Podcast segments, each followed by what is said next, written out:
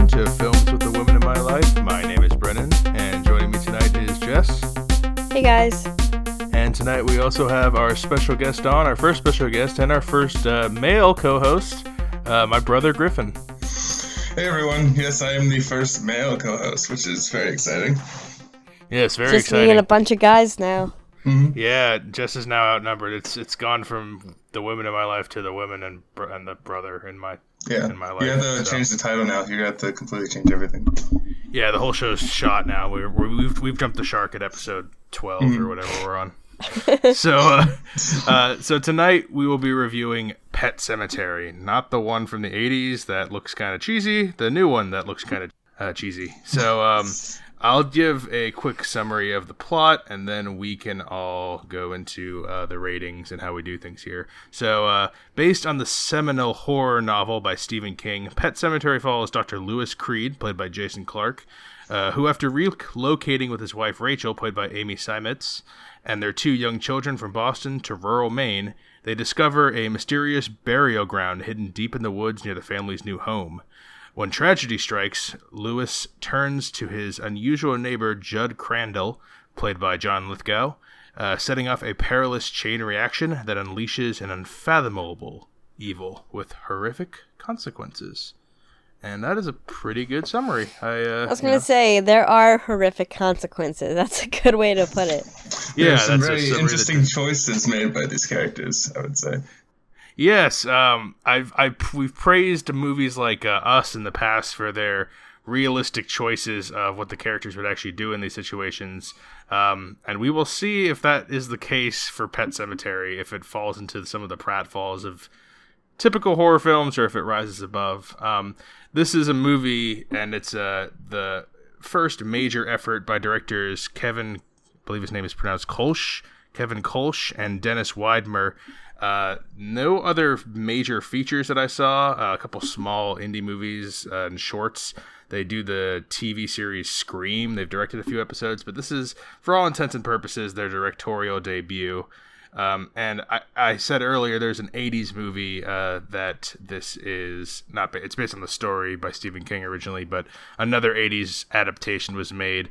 Uh, have either of you seen that? Negative. I heard about it, and one of my friends from home in Maine actually read the book, but I know just like the basic details, nothing like hu- huge. There's there's some major differences, but we can get into those later. Yeah, I think there's definitely um, some. Di- I mean, there are differences from the book. Uh, I knew the story going in. It sounds like you did too, uh, Griffin. Jess, did you know the basic story going in, or were you pretty pretty blind? No, I thought it was about a cat.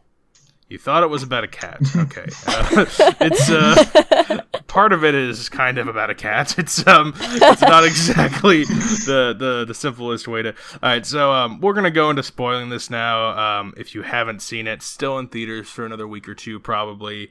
Uh, check it out. And uh, yeah, I'm going to go into how we rate things here at Films with a Woman in My Life, and that's on four, four criteria.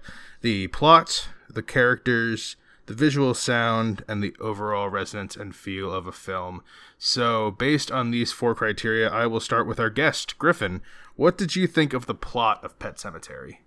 I gave the plot a two point five. It's kind of low because I'm, I, it was felt like a typical horror movie to me. It was more of a, like, they had to go do this specific duty. They had to go to this tribe tribal area where they're going to the actual Pet Sematary.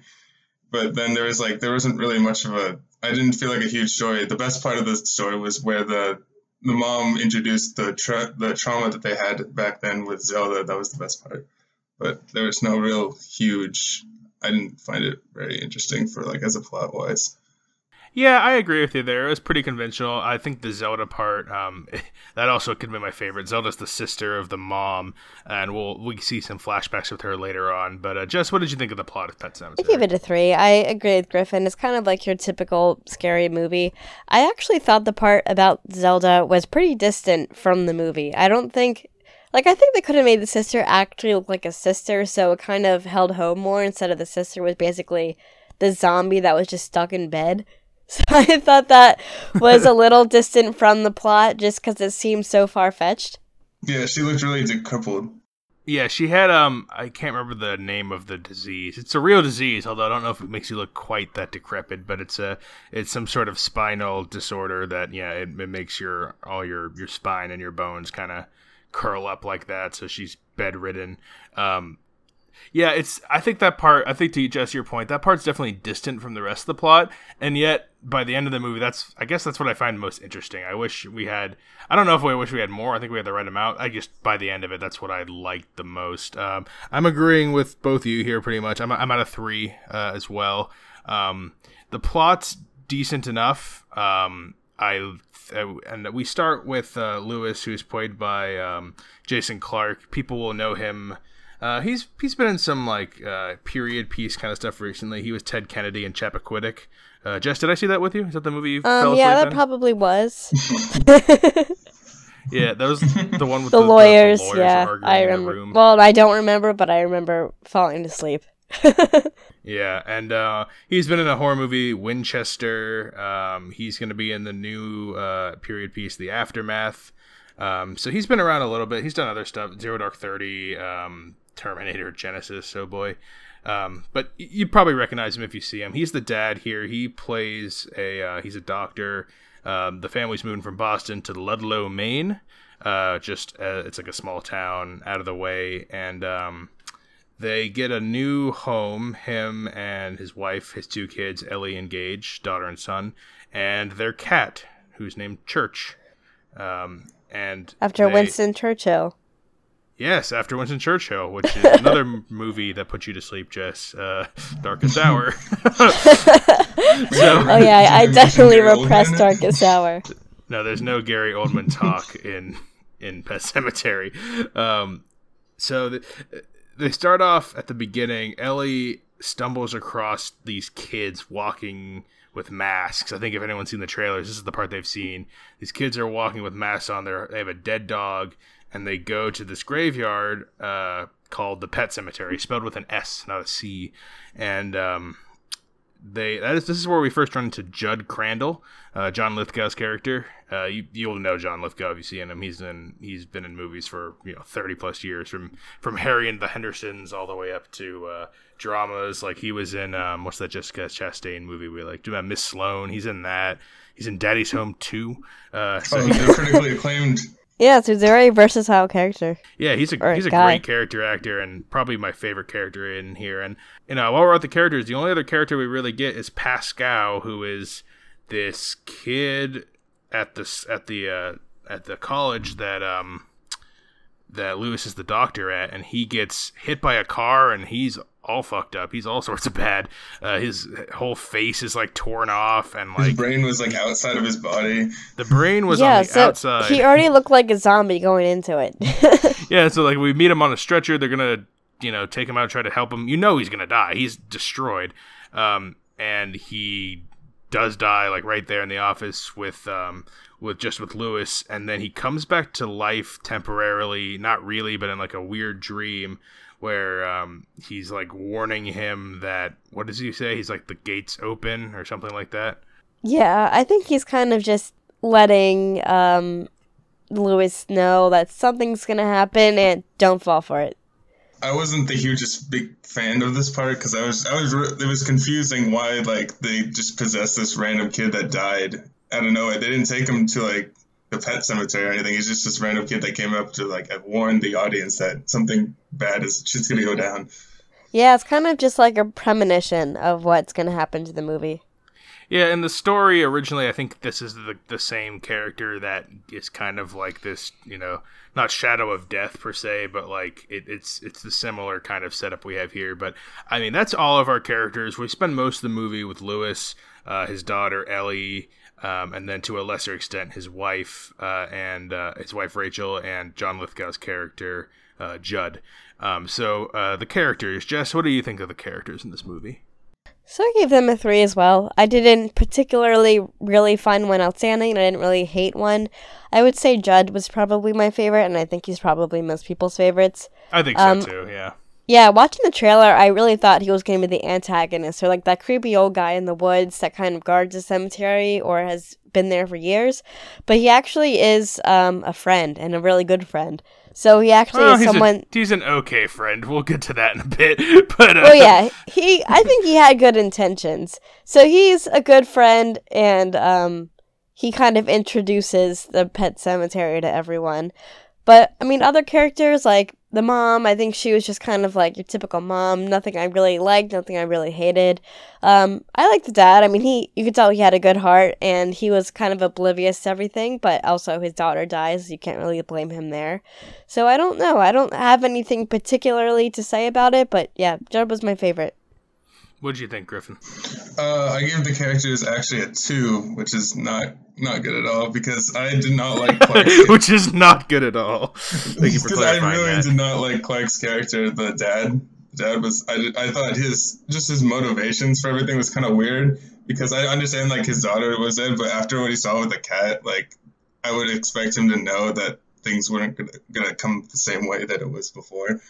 I gave him the benefit of the doubt. And I was just saying, got, he, he, got that one like, day pass. Movie, he changed so quickly from like being like this like loving parent to like all these kids. Just, he's kind of a psychopath at the end.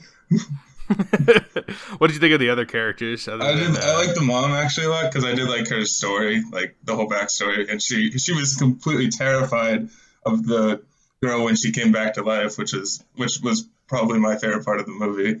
Because there was, because she already ha- she it's like reliving the same experience, but with her own daughter, which is really good, like character development. So. Yeah, I um, I definitely. So I'm kind of in between you guys. It's not high for me either. I'm even a two five.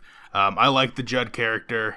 Um, he's just every time he's on screen, I want more of him. He's like, you know, you feel safe when he's on screen. It's like he's been out through all this before, and like he's the one who you can. He's the only one you know you can trust. Well. Kind of. We'll get to that in a second. But um, I'm with Griffin in that uh, Jason Clarke's Lewis character is probably my least favorite of the leads. He is... I don't... I You're right. I don't quite understand why... Uh, his motivation is fuzzy. I mean, it's not fuzzy in the fact like what he wants is... Cl- yeah, like, what he uh, wants is clear. You understand what he wants at the end. But, but his means of getting it, and he knows it can only be bad. That's the thing is he knows the means will be bad. It's been proven already, and he chooses to do it anyway, and then it's bad. Kind of like the like yeah, like what do you, what do you expect? That's what I'm thinking. And um, uh, the mom's fine. Uh, she doesn't really do anything to me. I think her story is more interesting than her character itself. Um, kids are fine. The the son is nothing really to me. The daughter's good when she's the daughter. I'm gonna say not so good when she's the zombie character. Like acting wise, fully... or oh, I'm talking acting wise. Character wise, I mean, they're kids. They're whatever. They're meant to be. I thought she did a good job for like being a kid. I thought she was really good for being that young and being able to act pretty well. I thought she was a good kid. I thought she yeah. was a bad zombie. I don't think no, I yeah, didn't she buy wasn't... her. I didn't buy her as this menacing coming back. Like not enough anyway. Maybe a little bit, but it was you know eh. It didn't really hit home for me there. Um, yeah, at the, but, at the beginning, it wasn't really... When she came back to life for the first time, it wasn't really that intimidating to me. It's just like she was there and kind of just moping around. Yeah, so we're burying the lead a little bit here. We're t- talking about the coming back to life thing. The whole crux of the movie is the uh, cat, Church, pretty early on, gets hit by a car. Uh, Lewis uh, you know, has to hide it from Ellie so that she's not sad that her cat died. Um, so then uh, this is when Judd does something that... I don't quite understand, assuming the character knows what he does. And he's like, oh, you really love that cat. Well, follow me. And they follow, and they go way far in the woods, like crazy far into the woods. They're they're going through like swamps, like the landscape's changing. Like, I don't really know. You hear all those weird noises that sound like dragons in it. But, you know, it's in, yeah. within fifty-two acres because that's the land that they own. And apparently they own a whole Pet Sematary. That's true. They do own fifty-two acres. I guess it's possible they own an entire swamp and mountain range in addition to a cemetery. But um, they get to the top of this mountain in the woods, and he's like, just bury the cat and put these rocks on it. And that's what they do. And then they leave, and then the cat comes back to life, but it's still all scraggly and gross like it was just dead. Um, and it starts acting like aggressively. Um, it's, you know, it's scratch, it scratches Ellie, which it's never done before. It's doing, and there's some good, or good if you like them, uh, jump scares where the cat leads you around the house and into dark corners, and you run into like the the dead, um, what's his name, uh, Pascal. You run into him giving warnings like, "Oh, I told you not to to bury." bury the things there, or whatever the hell he says. Um, so you get some of that for a while. Um, but back to Judd's motivation. Uh, Jess, what did you think of his like motivation here? Why? Because we know he's buried his own dog back there before, and it's come back to life, you know, nasty. It's just, how can you reconcile this with his choices? So, I mean, he did say, like, the dog was always a mean dog to begin with, so he didn't really think too much about him coming back nasty, and he was like, oh, it's just a cat, it was a nice cat. I don't, I kind of, I honestly believe his intentions were to, um, just to please Ellie and not make her sad anymore. I don't think he really thought anything completely terrible was going to happen just to this cat. I guess maybe not, like, what I thought, like, this is what I thought. I thought the way um, John Lithgow played this character is completely, you're supposed to be on his side and trust him. And at no point in the movie do you think he's nefarious in any way, that he's, you know, evil and controlled by the Pet Sematary, or like he's, um, or he has his own motivations. Like, at no point do you really think. He felt like a tour guide. He's not like a tour guide. Guiding you through like the story, kind of. It felt like. Oh yeah, he's um yeah he's the character. He gives some nice exposition, so you understand what's going on because he's been there before, and these are new characters. It's a it's a nice storytelling choice. Um, but his like we we find out the dog is pretty early on. We find out later on in a weird scene that his wife was he also buried his wife in the Pet Sematary, assuming she also came back and was evil and whatever. I mean, I'm going to go ahead and guess that it didn't end well, because it's not like when we meet John Lithgow, his wife is there all rotting, and like, and this is my wife. She's fine. Everything's great. like, like, like we, we find, you know, if, if it was just the dog and we find out the dog was mean when he came back, okay, fine. I can kind of buy that. When we find out his wife was buried there and definitely came back, and he definitely had to kill her with, I'm assuming, the handgun he keeps loaded in the, uh, drawer by his like uh by his like n- not by his nightstand but like by his couch in the living room, you know, I just think his reveal to of the Pet Sematary was mismotivated. I didn't I don't think I fully put together that he put his wife there, because I know at the very end, like, his wife's face shows up in um Ellie's body when Ellie's basically trying to kill him, but I thought that was just to reveal that Jug actually wasn't like the friendly character as we thought, that he um killed his wife or was mean to his wife. I thought his wife actually didn't get sick, but he beat her or something like that. Oh, so you bought in that he wasn't—he didn't bury her in the Pet Sematary to bring her back. You bought in that she was suffering at his hands, and mm-hmm. that he—he he really wasn't a good guy. Interesting, huh? That's—I mm. don't know I what the original. Like what'd you say? I didn't think about it like that. I just. That's that, that's an interesting point, because I, I I thought of it just as generically she went to bury her back and then she came back and then.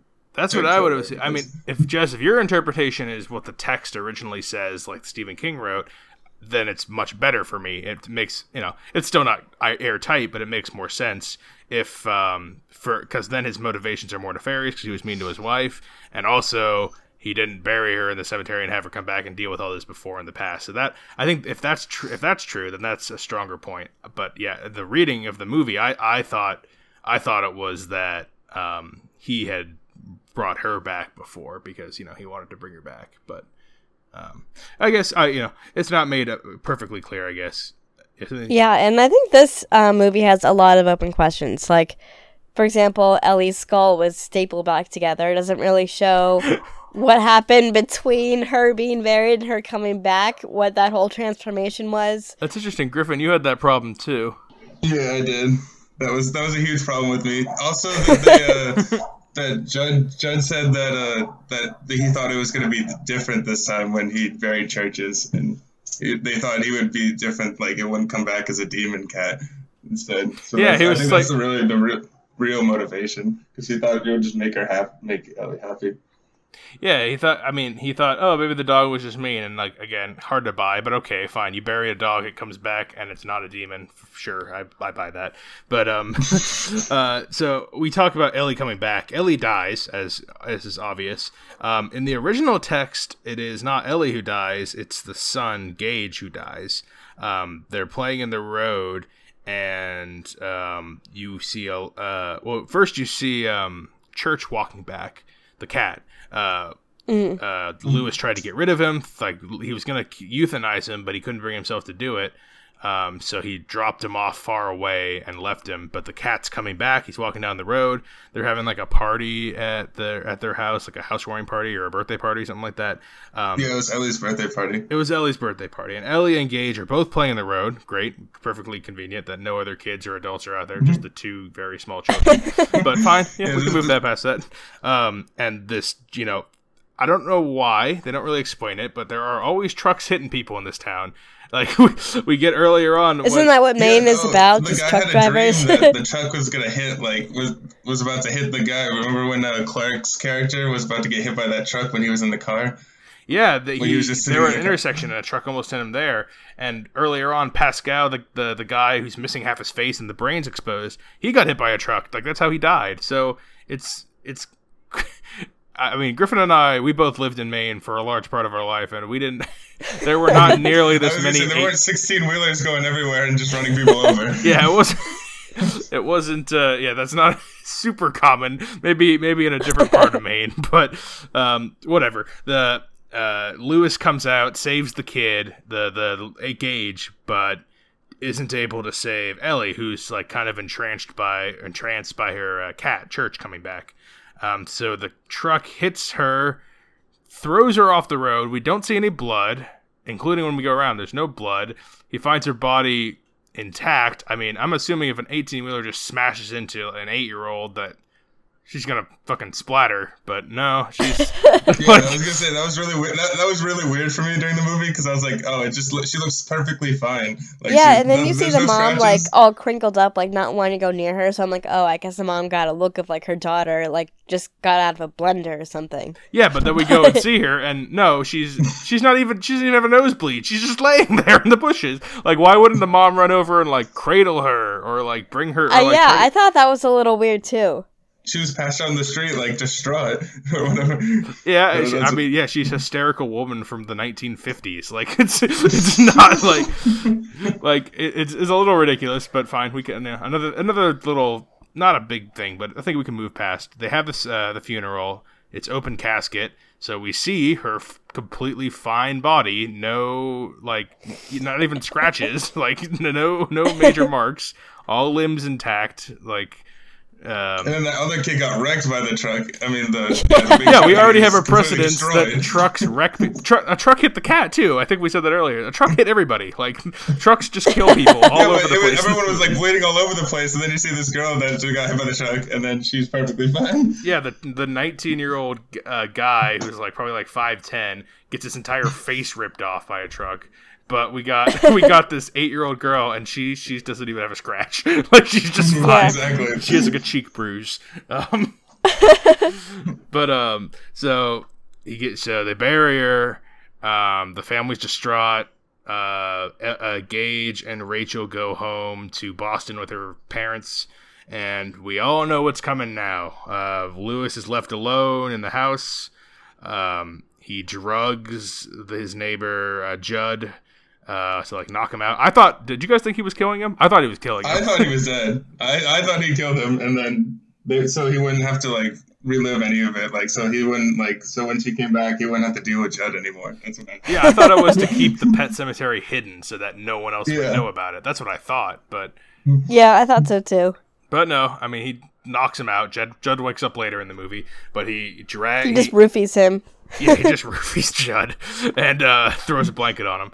And uh, he goes and uh, digs up uh, Ellie's body, takes it to the Pet Sematary, buries it, and then we get about a forty-five minute scene of him walking throughout the house, hearing scary oh noises, and yeah. that's that, that was such a terrible scene for me. I hated it. It was it was it was just it was they were walking around the street. I mean, there was like creaks and all these noises, but then it was just it was it was way too long for me.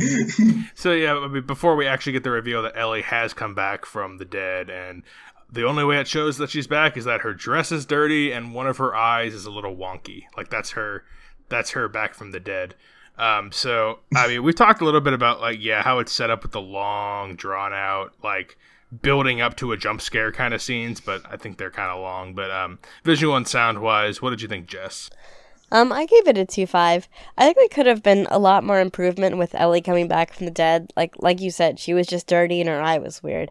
I think you could have done a lot more to emphasize that, or actually maybe have like some sort of story behind it that kind of captures the audience a little bit more. And all she really was was just questionable and um, destructive. Like there wasn't anything about her going to hell and what she's... I mean, there was a little bit, but I don't know. I think there could have been a lot more backstory there, um, and really, I guess, more of the visual of her actually being a dead zombie. What did hit home was the Pet Sematary itself. I liked how eerie and creepy that was, and how big it was, and just the fog everywhere. That was really cool. But other Are you talking than that, about the, um, the mountain? Not too much. Are you talking about the mountain they yeah, burned so into? Up, oh, okay. Yeah, up up above where they buried them. Um, I thought that was pretty cool. Yeah, the mountain was good. I, I what I really liked was the Pet Sematary, like the front of the Pet Sematary, the little the little sign crossed, and then the little um you know pet graves that are like ha- that are all in like wood, and they have like f- dead flowers on them, and then there's that big uh, pile of uh, sticks in the back um to prevent people from going over you know to the real Pet Sematary on the mountain. I think all that works pretty well. Um, but uh, yeah, in the end, I also gave it a two five. Those scenes that lead to jump scares, which I've already gone on record, I'm not a fan of. Jump scares. I think they're cheap. I think you can make anyone. I think you can make anyone jump by making everything really quiet, crescendoing music, and then quiet for two seconds, and then a loud bang and something scary on the screen. I think it's just it's very it's so formulaic, and it's you know of course you're gonna go oh, oh, oh you got me like but like like it's just not it's not a, to me it's not very earned. It's uh, it's it's a little lazy, uh, and there's just a lot of that here, and a lot of it's just drawn out so long. Jason Clarke probably walks I bet, I bet half hour of this movie is Jason Clarke walking at half a mile per hour around his house in the night with bare feet. Oh, when he was walking down the stairs, that was that was the worst, because he was walking like he was taking one step at a time, and it took him like at least like a minute to get down the stairs. Yeah, and like I mean, get back to the question of decisions. It's a horror movie. I mean, we know we're in a horror movie. The characters don't, but like, you're he, there's no lights. Like he and he's walking and creaking, and you know he's following Zombie Cat into the basement where he hears like weird like like um, shuddering sounds from that dark corner. Like I don't know. It's just it's it's it's kind of tropey, and um, it doesn't it's not executed particularly well. And you know, I'm notoriously a good grader for visual and sound, and this. Uh, Yeah, two five. It's it's on par, if not a little below, the rest of the movie. Uh, Griffin, what'd you think? I give it a three because I actually I like the sounds. Like the, the visuals were really bad. Like I didn't like the how all the zombies looked. They were all just kind of normal. They kind of looked like people, just regular people, but they didn't really have anything wrong with them. They're just dirty. How you look, but just dirty. The only dirty. person that looked really weird was Zelda because she had that weird disease. Oh yeah, too. so let's yeah. Zelda looked weirder as yeah, a normal Zelda person. Yeah, Zelda was way scarier. She would have as a zombie. Zo- so let's talk about that. Cause that was the scare. That was the scariest part of the I, movie. I agree. Uh, Brendan, you, uh, when we were watching the movie, you you missed the, the probably the scariest part for me at least. It was uh, yeah, the bathroom, when yeah. the mom was walking towards the, the bathroom cabinet, and she opens it, and then it's the little like drawer where Zelda falls into, and it just shows her body as she like falls into it. Yeah, I think um, so. Th- I'm gonna agree with you guys there. Zelda is the creepiest character in this movie, and she's not even a zombie; she's just a deformed human, and uh, and uh, that's what we haven't really talked about as far as the story. Throughout this movie, uh, we get flashbacks to the mom, uh, Rachel, her sister, older sister. It looks like. Gets the spinal disease where she's bedridden. She's really, really thin, and her bones are all jagged. She's pale and sweaty, and it's and they sh- the way they shoot it there. I think that's the best visual of the movie. Yeah. Is. So she looks like that's the zombie. I gave it a decent grade for visuals because I thought I thought like it was yeah. part of the movie. Was yeah, like she looked like the zombie, and yeah, I, I agree, Griffin. That's the best part. Um, that's the scariest part to me. That's the most really scary part. That's not just like slow, slow, quiet. silent jump scare like that. Like Zelda is horrifying, and like I, I, I mean, me personally, body hair. And she made all these weird ne- breathing noises, and she's like, yeah. And she even talks like she was possessed or scared too, not like she was just a sick person. She was just even like vengeful. Yeah, no, she, and that's the thing is they make her out as this like jealous person who's. Who hates her little sister, who's um, who's uh, Rachel? Because she's like, I'm because normal. She's normal. She You're normal, walk. But I'm not. Yeah, exactly. And um, so this is another change from the the book. I think originally Rachel dies from malnutrition, uh, but in this, it's a much more effective choice. Um, uh, mm-hmm. Or not Rachel, uh, um, Zelda. Rachel is afraid of Zelda. Bringing food up to Zelda because she's so horrifying looking. I would be too if that were. If, I yeah, know. I so would, I would, if that's what you would, look like growing up, just leave the house and like let her die there. Because I'm. Oh yeah, Griffin. If that's what you look like growing up, I would never give you shit. Like I would, you would be dead. Like it's terrifying, horrifying. Same, same here. Same, same here. here. Okay, yeah, exactly. We get the point. Um. So, so uh, they uh, he, instead of going up to feed her, she puts her food in the uh, what is it, the dumbwaiter, and uh. has like a little pulley thi- or not a pulley, but she hits a button and it takes the food up to her, but her parents always tell her not to use it because it jams, and it jams here, and we hear oh and this is the sound we hear throughout the mo- movie is Zelda like wheezing and like pulling her body across mm-hmm. the floor, and it's like this horrible dragging sound, and then we hear her open the dumbwaiter and fall into the dumbwaiter, and um Uh, Rachel opens the thing and her fucking crumpled up dead sister's laying there with her dead eyes staring at her, and that shit is terrifying. That is so fucking scary. That is. Yeah, I was just saying, I would, I would, I would immediately, if I was a kid, I would be running, and I just wouldn't. I wouldn't oh no, I, I don't think I could like live in that house again. Like, it, I would have major problems, and that's a good recurring thing is um, you see, you hear like whenever Rachel's alone in rooms. And that's why she has a problem with death and the daughter dying and all kinds of heaven and hell questions that come up in the movie.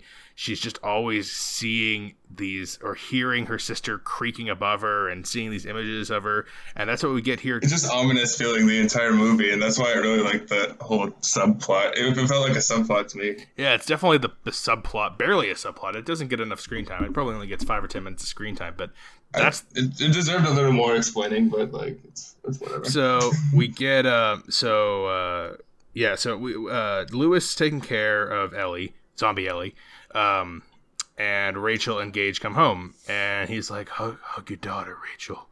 Hug, hug your daughter, and her eyes all wonky, and Rachel's like, dirty, fuck no. And she looks horrible, and she's like. Crying because she's terrified because she's crying and she's like hysterical and she's like, I'm not touching yeah my and yeah the girl just like, she's like, oh, I don't know what that is, but that is not my daughter. Yeah, exactly, like you could tell like she was fucking dead, and yeah it, it's it's sad. um and uh so we get this horrifying like flashback where now Rachel is, or not a flashback but like a dream sequence where Rachel is now all deformed like her sister was and trapped in the bed and sweating, and then her sister is like like fucking like creep walking into the room and like laughing at her and being all all revengey. Oh, that is a good that that is probably I mean that was a, that's good, a scene. good scene. That whole that whole Rachel Zelda subplot I really I really did like a lot. Um, See, I, I think they could have brought more to it. I don't know. I felt it was disconnected. It did feel it did feel like forced to me a little because it didn't feel like it was part of like the actual. I, they, I feel like they kind of just threw it in there because yeah, and I, I th- it wasn't put in there right. And I think if it was an added subplot that I I knew, I mean, I guess going in, I knew that that was a subplot and that was in the original story. That was in the nineteen eighties movie too. Zelda's a character that's always in this story, um, but yeah, I mean, the way they do it here, it definitely feels a little. Ancillary, but I think it makes Rachel's character, without that subplot, Rachel's character is really, you know, not much of anything. Like, she's basically... Yeah, and she's just like no, the useless that, mom. That subplot really helped her character. Yeah, she's though. Like that's scared weenie mom. Like, that's... But, but with the Zelda subplot... Her, and the whole complex issue of her feeling responsible for her sister's death and also being terrified of her. I mean, I can feel all that, and that, that really comes through. Um, and speaking of feel, uh, the overall uh, feel and resonance of this movie, uh, Griffin, what do you give it? I I also gave it a three, and I thought it was overall it was a decent movie for a horror movie because I'm not the hugest fan of horror movies. Like the jump scare, the jump scares are way too cliche, and all of the the scary when the sound gets really quiet, and you know something's gonna come out of nowhere, but you're just waiting until it happens. It's gonna get you every time, And but yeah, I thought it was well done for like uh, another Stephen King adaptation. I thought it was decent though. Yeah, Jess, what did you think? Yeah, I gave it a three. Um, I really love scary movies, but I didn't hit this one home. I thought it was just kind of like, I probably thought had higher expectations going into it than what it actually was. Yeah, you did, you were the one who was, I think, out of all of our, uh, all of us here, you, you were definitely the most excited. Yeah, and I don't know, it wasn't really what I thought it was going to be. It was just kind of like your average Stephen King movie, like Griffin said. So yeah, I gave it a three.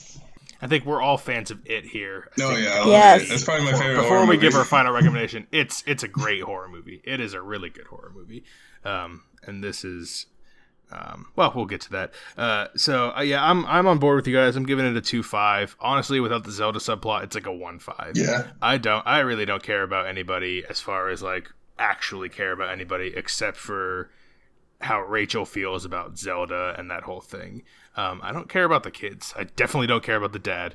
Um, I like Judd. I like Judd as the neighbor, but I don't. I mean. I feel bad for him, but like, I don't yeah, know. I feel I just... bad for Judd during the entire movie, and I was like, oh, uh, he just needs to leave. Like he, he's around this terrible place. He could have been so much better off if he went somewhere else. No, he just wanted to live where his dead wife and dog came back to life and tried to kill him. He was like, you know what? Yeah. I could move, See, but uh, I would rather kind just of like your townie that's always there.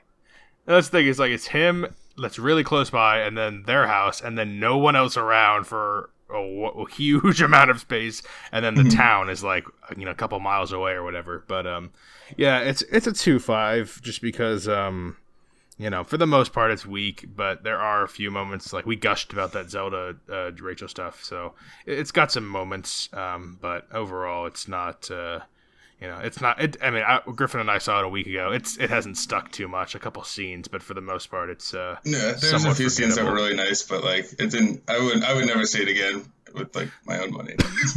So we've got um no with my own money. Yeah, you're you're lucky I'm a Stubbs member. Yeah. And I can get uh, discounts and stuff. I guess um, the only reason I saw it, you know, Brent Brent paid for me, so you know. Oh, what a nice brother. Yeah, I'm I'm I'm the anti Zelda. I'm I'm actually. Uh...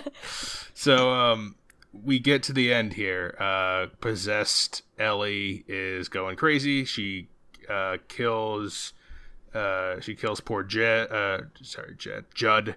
Um, we get the weird scene where the Ellie becomes his wife, and she gives this weird speech about like, uh, everyone you bury in the pet cemeteries, uh, we're all suffering forever, and you did this to us, and now you're gonna you're gonna die too.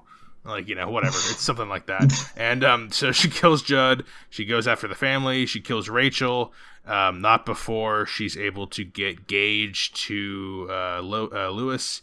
Um, so uh, G- Lewis puts the, the kid, Gage, in the car. They go out to have a final showdown um, with uh, with Ellie. But somehow in this time, Ellie has dragged Rachel's body back to the pet cemetery. Buried her in the appropriate manner. Yeah. Bur- fine.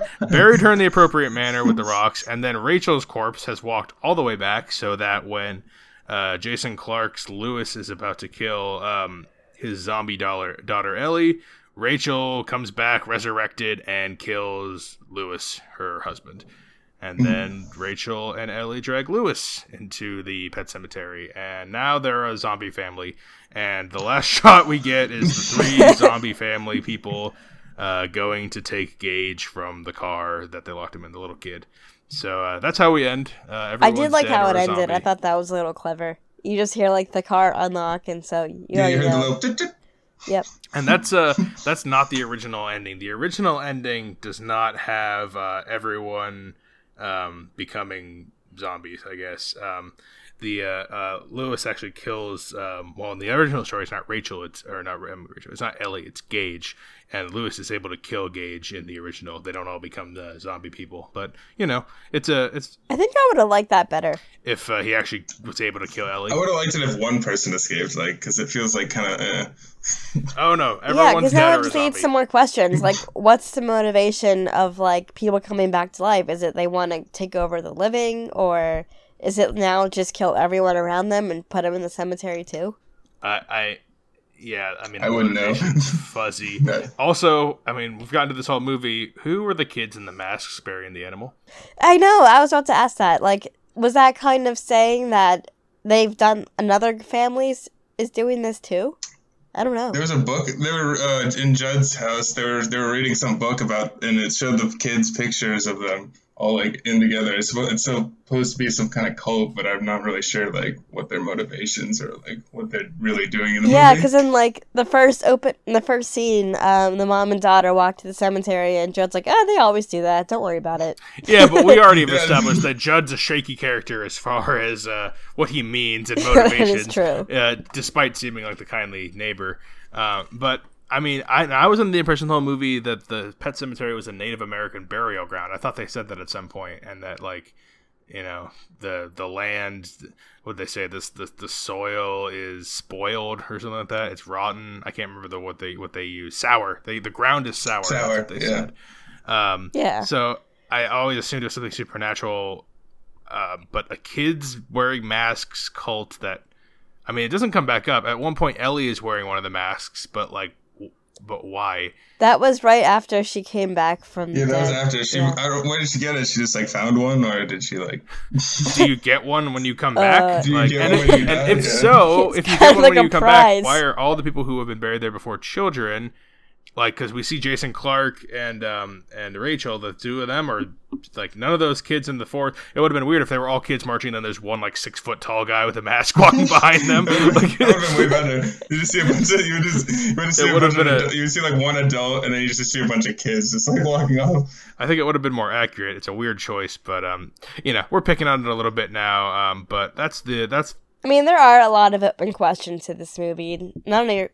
Questions get answered. So. Uh, oh no, it's um yeah. There's there's some problems. There's some questions.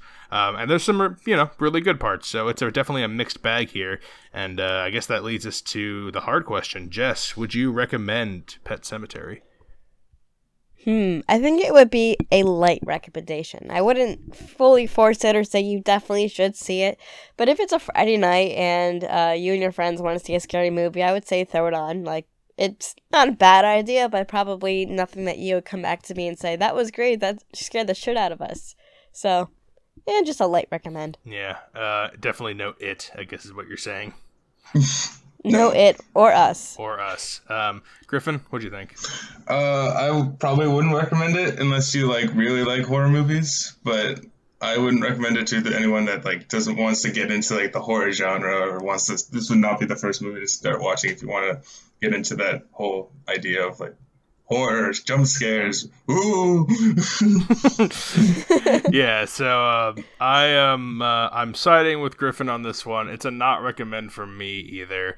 Um, not a super strong not recommend. It's kind of it's like we talked about. It's kind of in the middle. If you love horror movies, yeah, you should probably see it. You've probably also seen the original Pet Sematary, and maybe you have a, a fondness for it.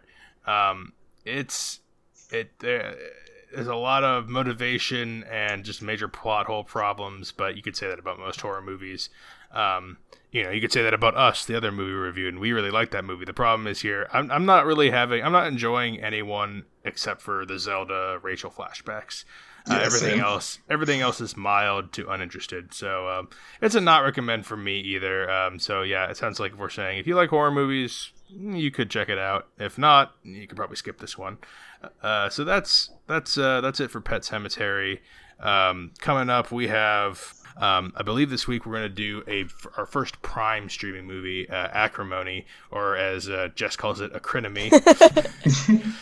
Jess notorious for not calling movies correctly by their name. Uh, so uh, I think I think Jess and Nicole will be on for that episode. Um, so you can check us out at Films with the Women in My Life on Facebook, uh, Films Women Pod on Twitter, and I am Brennan underscore pod host on Instagram. Uh, you guys have anything else to add before we close out? Um, no, not really. No, not really. I just hope they remaster some more Stephen King movies, and hopefully they're better. uh, um, Stephen King movies are, I don't know, sometimes they're good like it, but sometimes they can be like, just cheesy and bad. Have you seen Cujo? That was really that was really interesting. Or Children of the Corn. Oh, I hate that. Children of the Corn. Some some people will be like, "Oh, that's such a great eighties movie." It's not. Go back and watch it. It's horrible. Children of the Corn is one of the worst movies ever. uh, uh, or, but, but yeah, I mean, like look at Green Mile, Shawshank. Those are those are Stephen King movies. His, yeah, I guess his non-horror movies were were pretty good. Even the the Shining, people like that. Stephen King hates The Shining. Uh, he hates the adaptation, but uh, uh, I would say even though that's probably the best, if not the second best, Stephen King movie. Yeah, and uh, so that's that's it for the show this week. Uh, Griffin, thank you for guest hosting with us. Oh, uh, no problem. Thank you, Griffin. Yeah, and uh, Jess, we'll see you uh, next time as usual. Yep. See ya. And uh, until next time, everyone. This is Brennan signing off, saying enjoy your. Thanks for listening to Films with the Women in My Life. If you enjoyed being a listener in our life, subscribe to us on iTunes. Please leave a review as it helps more people find the show. Like us on Facebook at Films with the Women in My Life. Follow us on Twitter at Films Women Pod. And check out our website, films with the women dot libsyn dot com. That's films with the women dot libsyn dot com. Original music for the show was created by Ian Burke. Original artwork created by Nicole D'Alessio. This show is produced by Brennan Snyder. Thank you again for listening and enjoy